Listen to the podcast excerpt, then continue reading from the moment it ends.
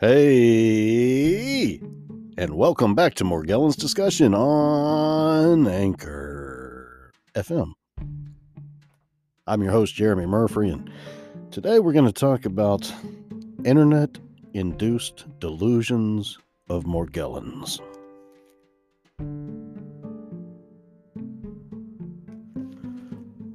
This is definitely a topic that is dear to my heart. It's something I've written about and it is at the core of why doctors think Morgellons is purely a delusional disorder. So, what happens is people get weird symptoms, uh, particularly skin symptoms, and then automatically somebody says, Oh, that's Morgellons. And so they look it up, they find the chemtrails, they find the aliens, the GMOs, the black spiders. And then they're like, oh, th- this has got to be real. And this is what I have. Now, I'm going to tell you something, and some of you out there might get it. Some of you out there, I think, are going to be like, well, what's wrong with that? But look, there is absolutely, positively, 100% no such thing as fiberless Morgellons. And you would be surprised at how many people come up to me and try to tell me that every month. It's got to be at least one or two every single month. Come, look, I got the stuff. I got it. I'm like, okay, that's great. I'm sorry your skin's bad and you're going through some problems right now, but can you show me the Morgellons? What are you talking about? It's right there. That's the Morgellons. Don't you see it? Are you crazy? No, no, no, no, no, my friend. That's a skin sore problem. Morgellons is a condition of microscopic filaments embedded in the skin tissue, likely inside those sores. But you can't see that without at least 50 times magnification. And so people, they've heard the term, they've seen the sensationalism, and they've come to believe that that is definitely what their problem is. And so, to expound on this, I'm going to read from my article, which of course will be in the description below, but if you're looking it up on the internet, it's the exploitation of Morgellons on morgellonssurvey.org. And what I did was I broke down every single idea that people have about Morgellons that's been promoted on the internet that has turned out to be false. Because people still to this day want to perpetuate those ideas. That's become a part of their persona. And that's why it's hard for them to accept the evidence that Morgellons is associated with spirochetal bacteria. I know a lot of people come up to me and they tell me that the scientists who are doing these Morgellons study that show a bacterial etiology are somehow involved in the new world order. They're just working for Bill Gates. And none of that shit's true. But that's how dear they hold on to the idea they formulated about Morgellons outside of what the research has demonstrated. And they're not ready to let go of it to move forward. Let's talk about this.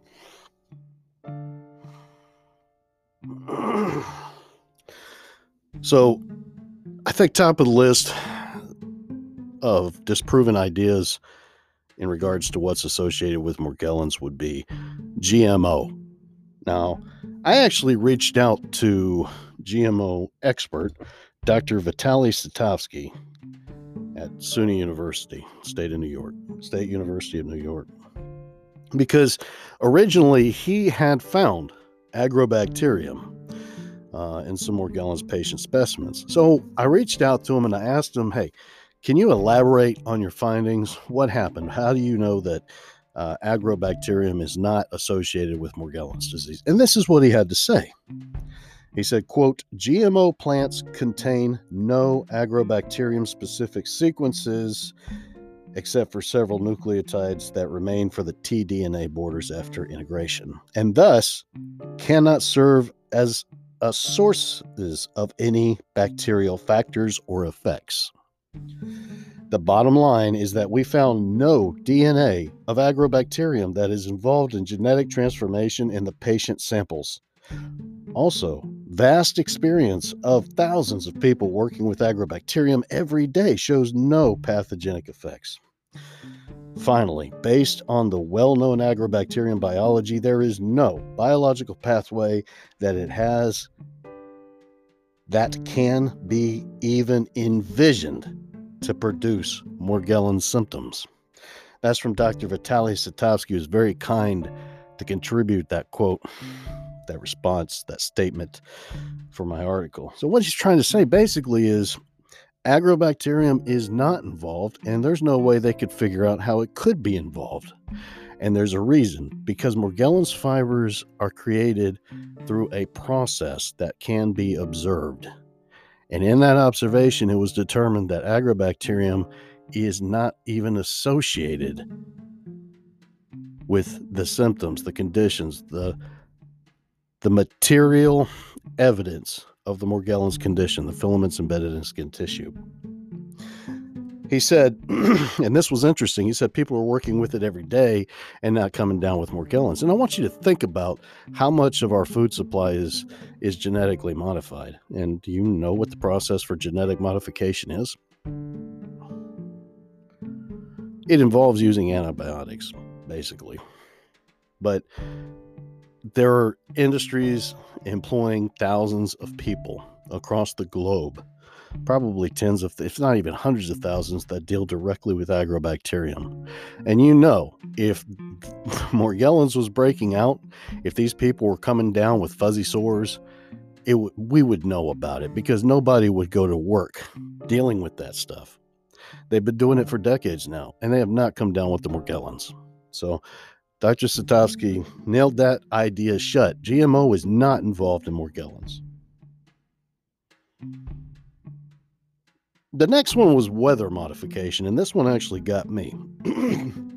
because when I got online, I found the Carnicom Institute, and they have a lot of uh, they have a lot of articles on their website that say things about Morgellons, but uh, it turns out that those ideas don't have anything to do with Morgellons. The Carnicom Institute, and this is, I don't know how they're allowed to do this, but they're saying basically that airplanes are dropping fibers from the sky, people are breathing them in, and all that's coming out their skin.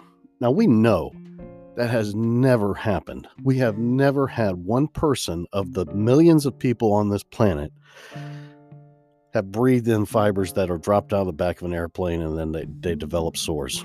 We know that's not the case because that doesn't happen. And here's the bottom line on the Carnicom Institute.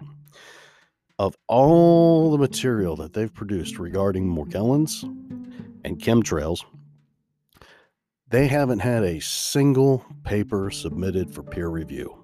Not one. There was a radio interview, I'm sorry, a uh, YouTube interview with uh, Clifford Carnicom himself. And he was asked about that. Why don't you submit your work to a peer review board so that your efforts can be legitimized and that your research can be validated? And his answer, of course, was he doesn't trust the peer review boards. It doesn't matter if you trust them or not. the point is is that they've got to be able to validate your evidence. And if you're not even willing to put it up for scrutiny then who can really take what you've got seriously? Another one that gets me is the electromagnetic frequencies. I did when i was very sick before i got on antibiotics uh, tried a degaussing coil that my dad left. Uh, just a circle of uh, electromagnetic, and it obviously didn't do anything for my sores. Uh, and I'm not really sure how this one got started. Uh, there are some YouTube videos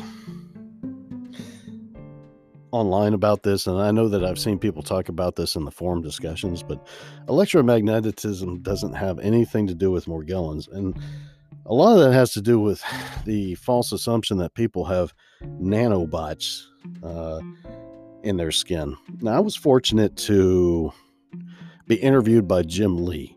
He runs climateviewernews.com. He also runs weathermodificationhistory.com. And what that website does is collect factual reports about uh, real weather modification because there's a difference between chemtrails and weather modification. And solar geoengineering, which I think is a good thing because I don't see us getting off gas anytime soon. But I asked Jim, I'm like, the nanobots. He's like, oh yeah, they're they're doing, they're dropping them to. I'm like, yeah, but they're dropping them to study weather, right? And it's not like anybody ever came to you and said, Jim, I found this nanobot that fell from the sky.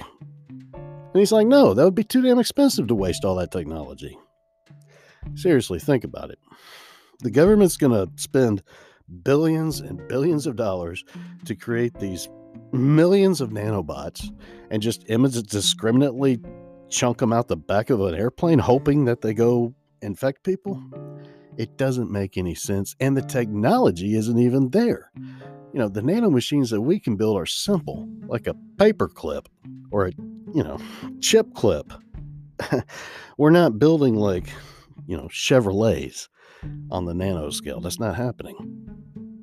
So, in regards to uh, nanotechnology, uh, that's not happening with Morgellons either. That's just another thing that people see on the internet and they get sucked into, and then it becomes a part of their identity. And that's why when they go to a doctor and they say more gallons, more gallons, more gallons, chemtrails, nanos, aliens, GMOs, when they say all that shit, the doctor goes, Whoa, this guy's checked out. He can't even go to work, probably. And Morgellons is a real thing. And that person that came in isn't going, Hey, uh, look at these pictures I took with the electronic microscope. And the doctor can go, Oh shit, you got fibers embedded in your skin. They're microscopic, multicolored. You know, I read something about that being associated with Lyme disease because it's in the literature. But you can't learn anything unless you read it. Black Magic New World Order. All right, so there's this guy who uh I don't even there's a lot of guys that are getting up making these YouTube videos claiming to be scientists and talking about all sorts of like ultra crazy shit. And I'm surprised that's a lot of the stuff that people get into the most is that really weird stuff like uh, black goo and uh, what is it? Spider web spider webbing I don't even know what the hell this guy's trying to talk about. Then another one is the uh, bioweapon. People claiming that uh, Morgellons is, you know, itself is a biological weapon uh, thrown on the people for depopulation. Of course, the New World Order. And I'm like, if that's the case, then then how come most people I see out on the street aren't having problems like this? They're, you know, having a good time, enjoying their life, and actually accomplishing things. And that's because that theory holds no water. It's not even a theory or a hypothesis. It's an idea, a bad idea, a delusional idea. It's true. It's sad, but it has nothing to do with Morgellons.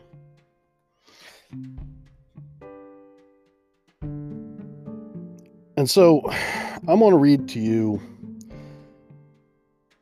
this quote in this article that I wrote, The Exploitation of Morgellons, because we do have factual data about what Morgellons could be associated with, and that is a bacterial infection with common spirochetal bacteria. We have evidence also that when people take antibiotics, the condition resolves in a lot of people.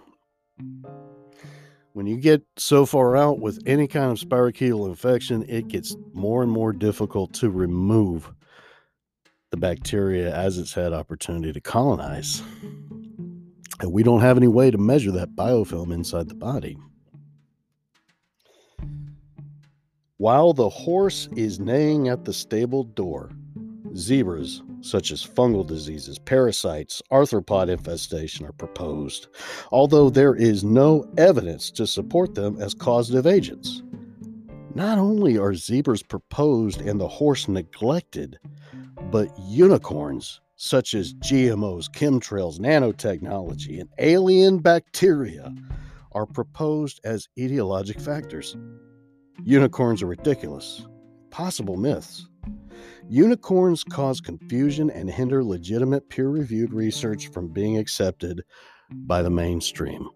And that quote was from Marianne Middelveen. What do you guys think? Did you find some insight from the exploitation of Morgellons? Is it kind of making a lot more sense why Morgellons is generally considered a delusional instead of a actual condition uh, with a biological basis? A lot of the struggle that we have is just gaining recognition for what is actual evidence against what somebody's belief about an idea could possibly be.